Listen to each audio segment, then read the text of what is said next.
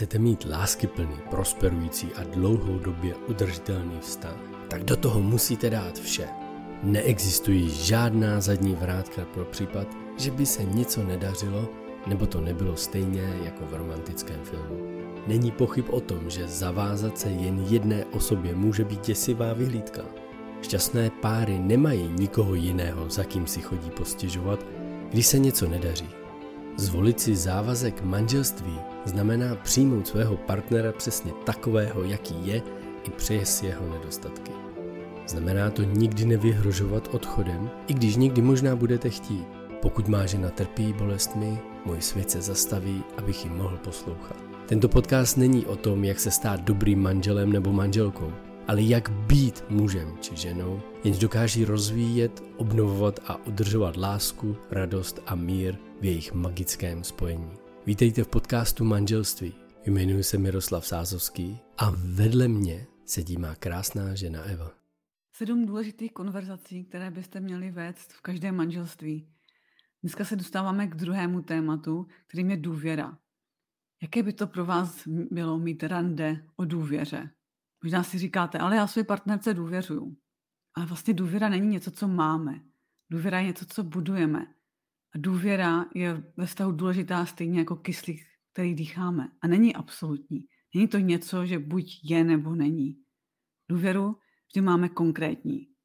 A neexistují vztahy, kde by se něco nekomplikovalo, kde by nedocházelo k hádkám, kde by nedocházelo k zradám. Nemyslím teď ty extrémní zrady, protože když člověk řekne zrada, tak to považuje za něco konec, konečního, ale my v manželství a v jakýmkoliv vztahu partnerským ať už je to v práci, ať už je to s kýmkoliv jiným, neustále prožíváme narušení důvěry, jinými slovy zradu, protože jakýkoliv narušení důvěry v nás vyvolává pocit zrady. A to máte možná pocit, že to je fakt silná emoce. To tak určitě není. Často, když to klientům nebo klientkám řeknu, že, to je, že tam možná je zrada, tak se vždycky brání, ale pak si doká, do, uvolní a nacítí se na to, tak, tak vlastně vyjádří, wow, fakt to tak je, fakt cítím zradu. Když vlastně cítíme tu nedůvěru, když cítíme, že nám někdo porušil třeba slovo, nebo že máme nenaplněné očekávání, došlo nějakému zklamání, tak skutečně ta emoce vzadu je často až ta zrada, která se může zdát jako silné slovo, silná emoce, a jestli na to dovolíte to procítit, tak to tak opravdu je. Proč to vlastně tak můžete cítit, je, je vlastně jedna, jedna jako důležitá věc. Být ve vztahu vlastně s druhou osobou, s druhým člověkem si vyžaduje jakousi odvahu. Odvahu vlastně být i zranitelný, protože zranitelnost bez odvahy neexistuje. Lidé se vlastně jako domnívají, že být zranitelným je výrazem slabosti. A právě proto dochází k tomu, že ve chvíli, kdy byste si měli jako přiznat, že tam dochází k zradě a komunikovat s druhým partnerem zradu, prostě nějakou nedůvěru, to bych musel být zranitelný, přiznat, že jako trpím, jako že jsem zrazený, No a to je přece jako slabost, to přece se nedělá. Často začneme schovávat, neděláme to a pak vlastně tam vznikají nevyřešené konverzace. Vlastně ani navzájem si neuvědomujeme, nechceme si to přiznat třeba, že tomu druhému nedůvěřujeme, nebo že tam máme zklamání nebo zradu. A přestože každý z nás ví, že důvěra, důvěra není jenom to, co je skvělé mít, ale důvěra je nedílnou součástí každého zdravého a funkčního vztahu ale jen málo lidí o ní spolu komunikuje. Protože když se nám daří, tak je důvěra skutečně jako vzduch. Prostě dýcháme a neřešíme. Ale ve chvíli, kdy máme problémy, tak důvěra je vlastně něco velmi často. Něco, co dáváme na poslední na poslední až příčku, dá se říct. A to je hezky, jak to říkáš. Mně se líbí, jak řekl, že důvěra jako vzduch, když tam je, tak to neřešíme, ale vlastně, když tam důvěra není, tak skoro lapáme po dechu.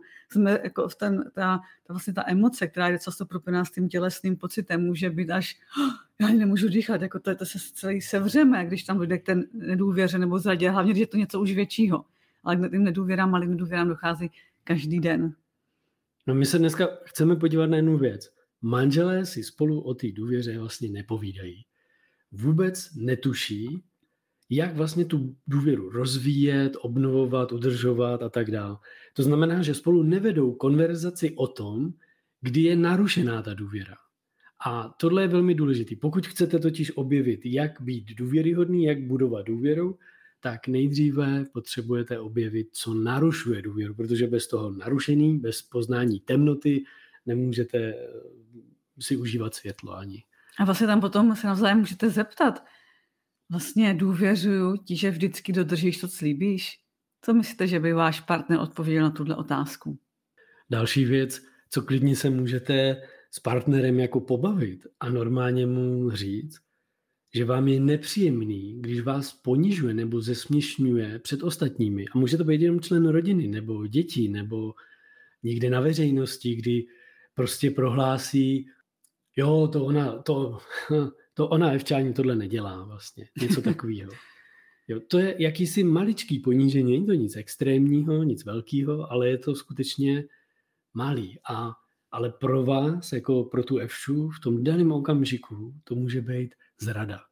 Tohle přece v týmu neděláme, v partnerství, manželství neponižujeme. Takže narušení důvěry, první, co Evča řekla, bylo nectění svého slova v době, kdy má být dodrženo. Mm. Pak je to ponižování a zesměšňování druhého partnera, hlavně před ostatními, ale ani v soukromí to není v pořádku samozřejmě.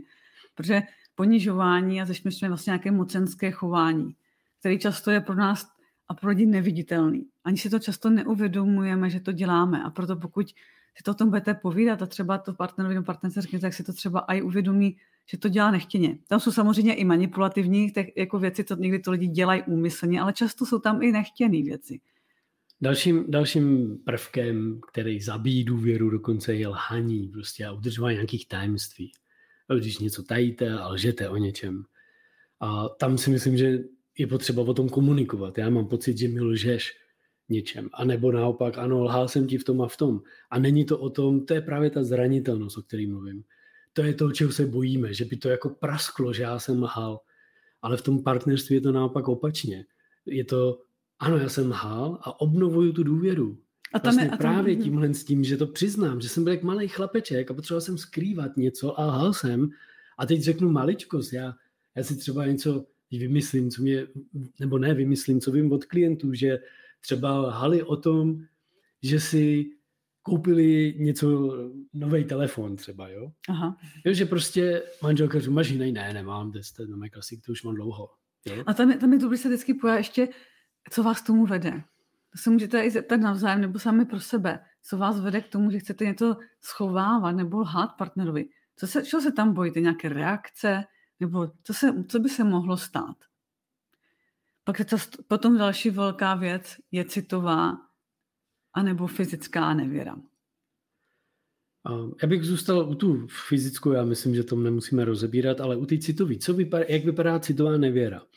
A to je to, když si uvědomíte, co narušuje tu důvěru a můžete o tom komunikovat. Můžete vlastně tomu partnerovi říct, že se cítím vlastně emočně, citově, pocitově vlastně jako podvedený, protože vlastně, když ten partner totiž chodí si stěžovat k někomu jinému, vy zjistíte, že si o vašem vztahu nebo o něčem, co nefunguje, popovídala s kamarádkou, která náhodou vás potká a řekne, ty jo, hele, mohl by si, prosím tě, co tam blbneš s tou Evčou, jo? Další tam je... A to je všechno, co řekne. Uh-huh.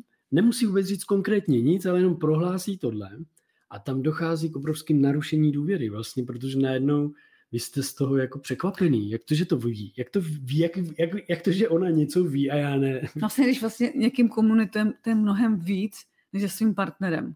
Jo? O tom, hlavně o tom vaším stavu nebo o tom, co vás trápí, co řešíte. Pokud se přistínete, že to víc říkáte kamarádovi nebo jiné kamarádce, tak už vlastně jste, jako je tam emocionální nevěra vlastně v partnerství, protože v, tom, v manželství jsme si parťáci. A je to o tom, že tam jsme jeden pro druhýho, to je základ manželství. Takže pokud dáváme city a svěřování se někam příliš mnoho ven, tak to je dokázané už vědecky a dělá to se různý výzkumy, že to často právě povede potom i k té třeba té fyzické nevěře. Co je velkým zabijákem důvěry a je potřeba o tom vlastně komunikovat, je subjektivní, negativní hodnocení, který velmi často děláme ze cviku. Prostě ani si to neuvědomujeme, a prostě to jen tak jako děláme. Někdy to děláme dokonce, aby jsme byli jako vtipní, aby jsme byli srandovní. Jo.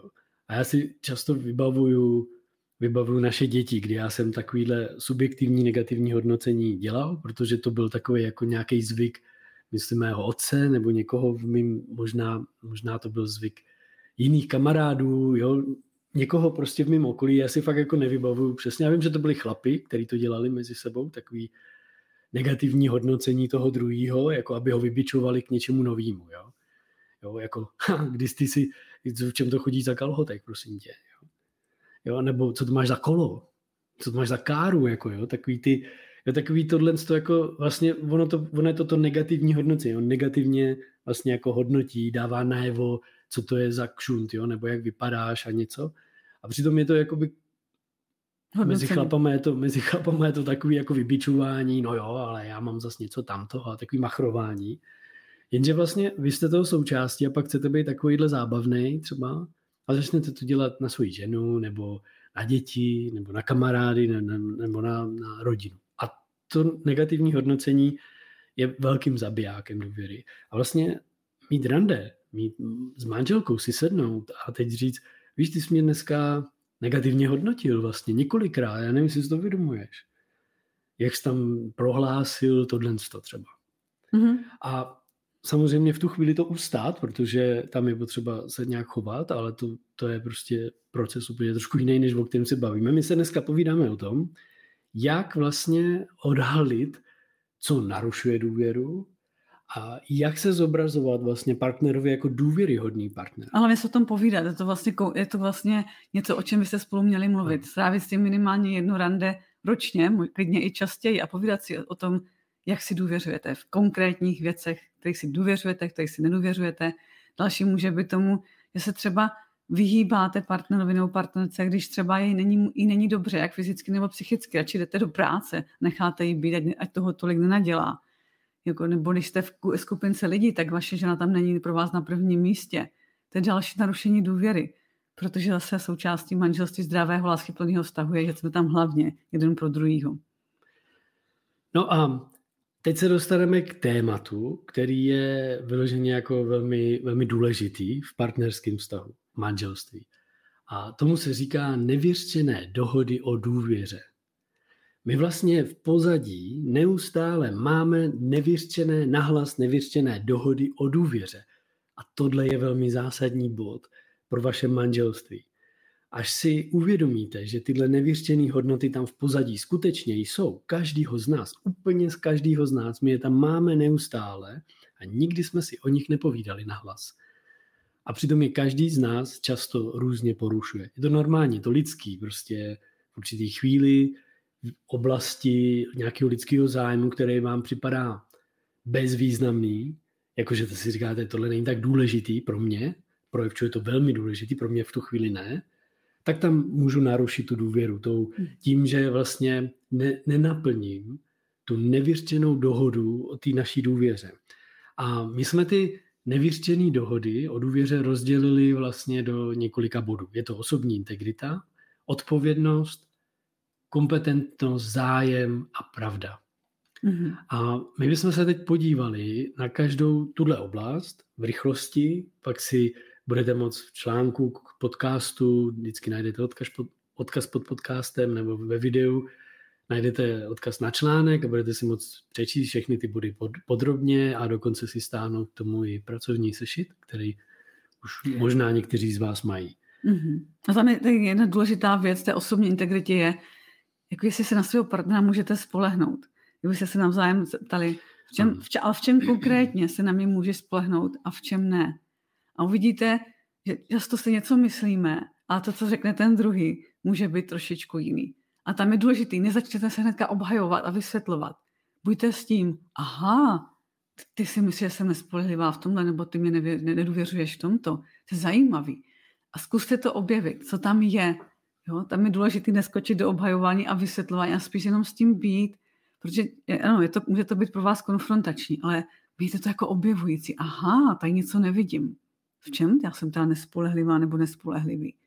Já bych z každého tématu vzal dvě otázky, mm-hmm. takový, mm-hmm. Aby, jsme, aby jsme to udělali efektivní a naopak vás naladili na to, ať si stáhnete ten workbook celý, který k tomu máme, tam jsou všechny ty otázky, je jich tam spousta ke každý, ke každý ty oblasti a je to docela dobrý si fakt sednout a projít si. Třeba druhá otázka, která mě napadá z té osobní integrity, tak je vlastně, hele, dělám vše, co ode mě očekáváš, i když o tom nahlas nepovídáme si?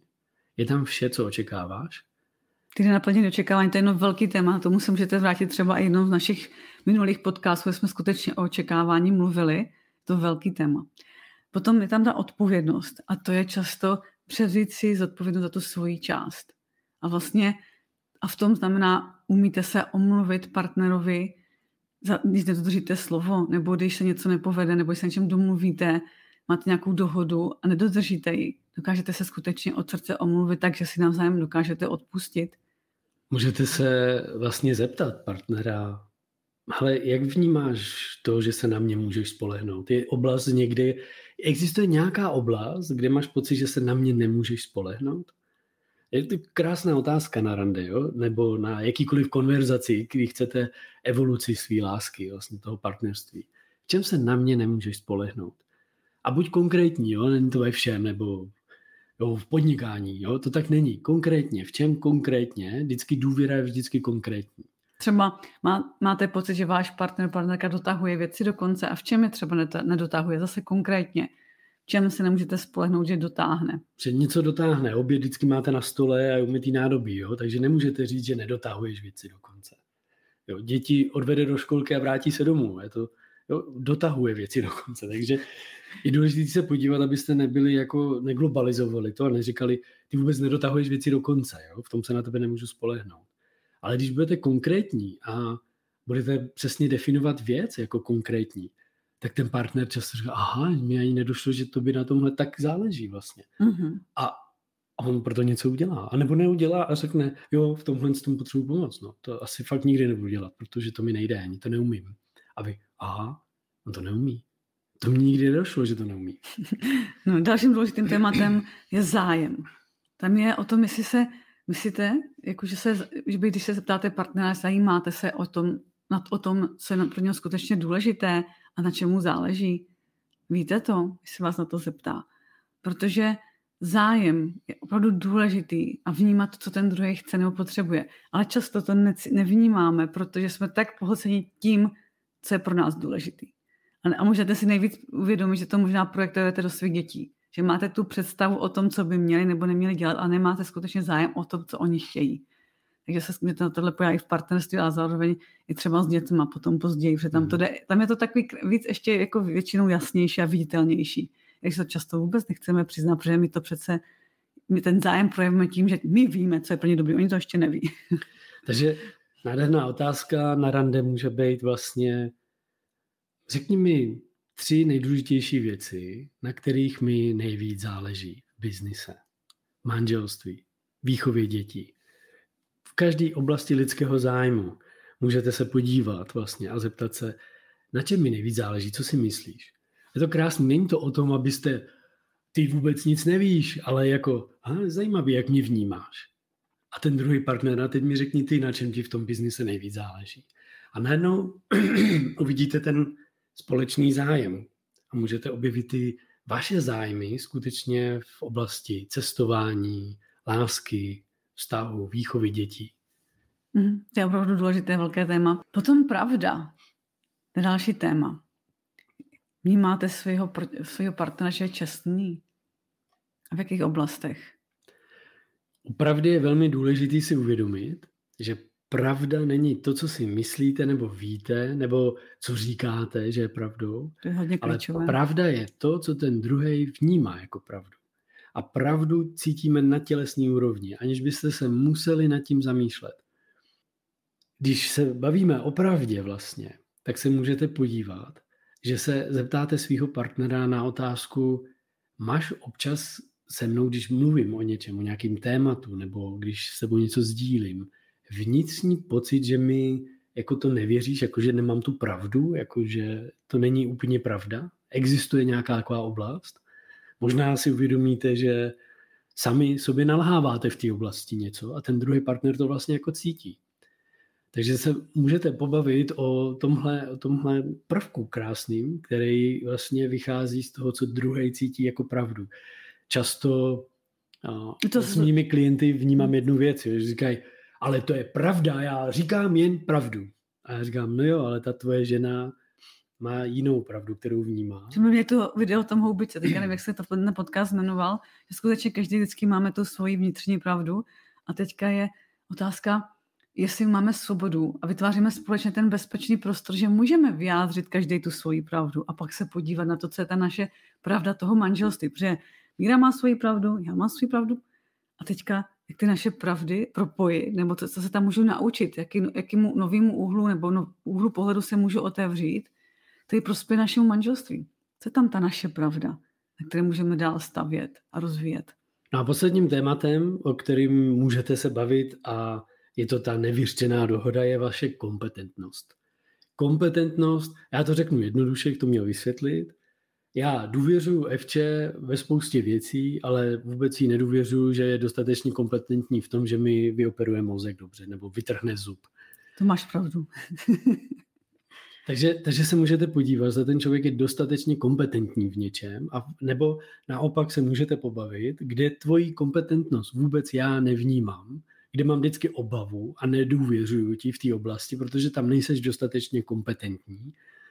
Jím, že po, pokud spolu o tom nekomunikujete, nenastavíte si ty pravidla, tak je to jako nevyřčená dohoda, která v sobě uzavírám já a říkám si, no je není vůbec kompetentní v této oblasti. Ale já jí to nahlas neřeknu mm-hmm. a ona vlastně nechápe, protože mirror neurons naše mozky se také ovlivňují, takže ještě něco jde dělat, můj mozek začne generovat, ježiši, to dopadne, teď není kompetentní v té oblasti a ona cítí ne to, co teď říkám, ona cítí něco jako obavu, nějaké moje pocity a cokoliv já řeknu, tak ona už má zabarvený Fčat zabarvený tím, co se mi děje v té hlavě o té nekompetentnosti. Proto je velmi důležitý vlastně si spolu i o tom popovídat, kde i můžete i přiznat, já se vůbec necítím dostatečně kompetentní na to, abych, já teď řeknu, vybavím si nás dva, kde já mám tuhle nekompetentnost a teď budu sdílet jako z oblasti čištění zubů u dětí, u tebe. Že mi přijde, že nejsi dostatečně kompetentní v tom, abys kvalitně vyčistila mezizubní prostor u vilíčka třeba, jo? jo vidíte, jak je to konkrétní. Pro Evču to teď mohlo být trošku nepříjemný, co to tady říkáš? Jako? Já se tak snažím formu, to tam strkám, ty mezizubní kartáčky a všechno a to je na jinou konverzaci mezi náma. Ale tam je důležité ještě, jestli máme potom ty znalosti a schopnosti to udělat. Jo? Že vlastně často má, nemáme schopnosti znalosti, které ten můj partner očekává, nebo ten druhý partner je má, proto je vlastně očekává. A tam je důležité si často připustit a se o tom popovědět, aha, já tyhle znalosti nemám. Můžeš mi rozšířit úhel pohledu, můžeš mi o tom říct víc, nebo můžeš to mít na starosti. Ale my často chceme potom druhým třeba něco, čem jsme dobří a čekáme i od toho druhého, aby to taky dělal. Přitom to můžeme dělat my, ale může dělat něco jiného. A skutečně často je to založené na tom, že ve vztahu se nedočkáme něčeho, že ten druhý, od toho druhého něco chtěme a on buď nemůže, protože nechce, nebo že nemá, není ten kompetentní, nemá znalosti nebo schopnosti k tomu, aby to udělal. A tam se podívejte právě, co tam je možná ten váš sepel úhel pohledu. Něco očekáváte, něco po partnerovi chcete a pořád se to nenaplňuje. Co tam zatím je? On to skutečně nechce? Nebo tam nemá tu kompetenci? Teď vám prozradím ten důvod, proč se tím fakt zabývat. Proč je to tak důležitý? Protože pokud jeden z těchto jako faktorů vám chybí nebo je narušen, začnete používat takzvané jako ochranný různé strategie, abyste se vyhnuli bolesti, zklamání ne, nebo nějaký ztrátě. Jinými slovy, že pokud já nevychřsknu nahlas, nahlas vlastně to, že vnímám Evču jako nekompetentní, když řeknu to čištění zubů, a neřeknu to nahlas, tak Evča začne vlastně používat nějakou si ochranou strategii, jakoukoliv. Jo, často to může docházet k tomu, že tak přestane čistit ty zuby, že vidí moji reakci, nebo, nebo prostě třeba od toho, jako nebude tomu dávat takovou důležitost, protože vlastně je to pro ní nepříjemný, kdykoliv jako já tam vy, Vilíček se čistit zuby, můj mozek něco vygeneruje, tu nekom, už jako ze cviku už jenom, jo, už to tam běží na pozadí, nevyřčeno, a Evča to vlastně jako cítí a už je nepříjemný čistit ty zuby. Ano. A to, to se jako děje, to se jako to děje na tom jako pozadí. To, to je tam no. jako víc aspektů, že jo, protože Vojček to hlavně nemá vůbec rád. A no, no, to. protože u tebe cítí tu nekompetentnost, kterou vyzařuju já, ale. Aha, zajímavý. Protože když já ho vezmu k sobě a jdu mu čistit zuby, tak on drží, i když do něj píchnu tam a bolí ho to, tak on udělá jenom au, au, ale, ale u tebe vždycky ječí a nechce a všechno, protože i ta moje, ne, ta moje vnímání ty nekompetentnosti tvojí, on cítí vlastně.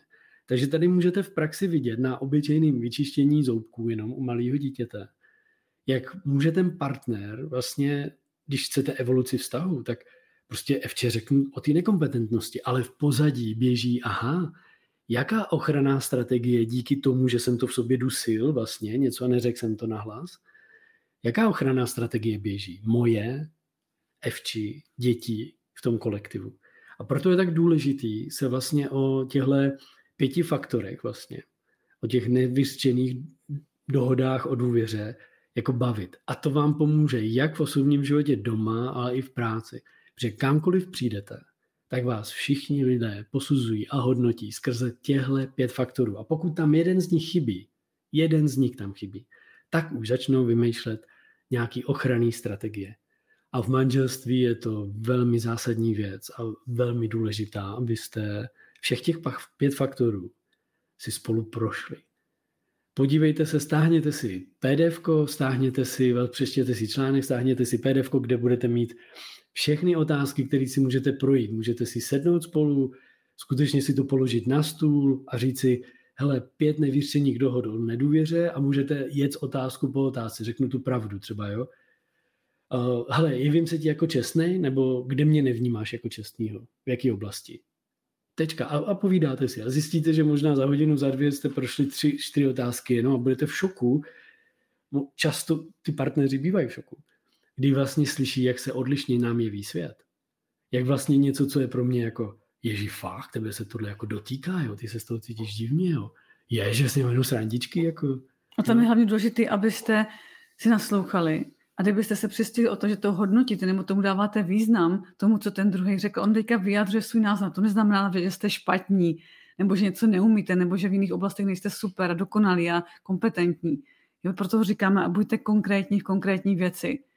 A, a skutečně pokud začnete se obhajovat, příliš vysvětlovat nebo skákat do nějakých hádek, tak to zastavte a vraťte se k tomu druhý den, protože to není o tom, abyste jako se obvinovali. To je o tom, abyste objevili něco nového. Abyste tam... vytvořili důvěru, protože ta mhm, důvěra mm, se buduje v konverzaci o nedůvěře a tam nejvíc vybudete důvěru v tom partnerství.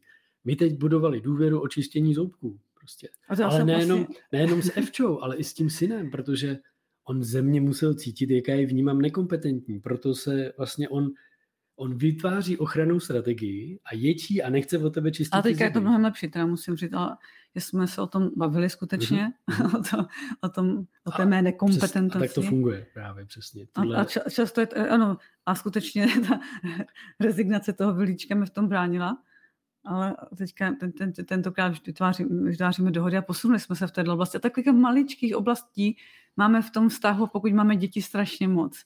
Takže mějte odvahu se ně podívat, buďte zranitelní a užijte si to a budeme rádi, když s náma budete sdílet. Důležitá věc, váš vztah s vaším partnerem je tím nejdůležitějším vztahem, který prostě máte. Proto není možný jenom mlčet když je narušeno něco, co je nedílnou součástí vašeho šťastného, funkčního a láskyplného, dlouhodobě udržitelného manželství, což je důvěra. Proč je tak těžké říkat ne? Cítíte se provinile nebo máte pocit, že vás ostatní nebudou mít rádi nebo pro ně nebudete dost důležití? Nejste sami. Představujeme vám kurz Umění říkat ne, pochopte svůj strach a objevte sílu autenticity. Stačí navštívit stránku škola.evolucevztahu.cz. Tento transformační online audiokurs vám pomůže pochopit, proč se skutečně bojíte říkat ne a naučíte se efektivní techniku, kterou nazýváme ano, ne, ano. Porozumíte tomu, kde se ve vašem dětství vzal strach a pocit viny, když jste řekli ne a proč nyní říkáte ano, i když byste raději chtěli říct ne. Rozumě svým citovým poutům a autenticitě je klíčem k odhalení skutečné síly slova ne. Každé malé dítě má dvě základní potřeby citové pouto a autentičnost. Když se naučíte efektivně autenticky říkat ne, dokážete se spojit se svým já a naplno se vyjádřit. Zapomeňte na strach, potlačované emoce a citové pouta, která vás drží zpět. Přijmete svou autenticitu a naučte se umění říkat ne. Tento kurz je zde, aby vás podpořil na této cestě. Připojte se k nám a objevte svoji sílu autenticity a vítejte v našem kurzu Umění říkat ne. Navštivte stránku škola.evolucevztahu.cz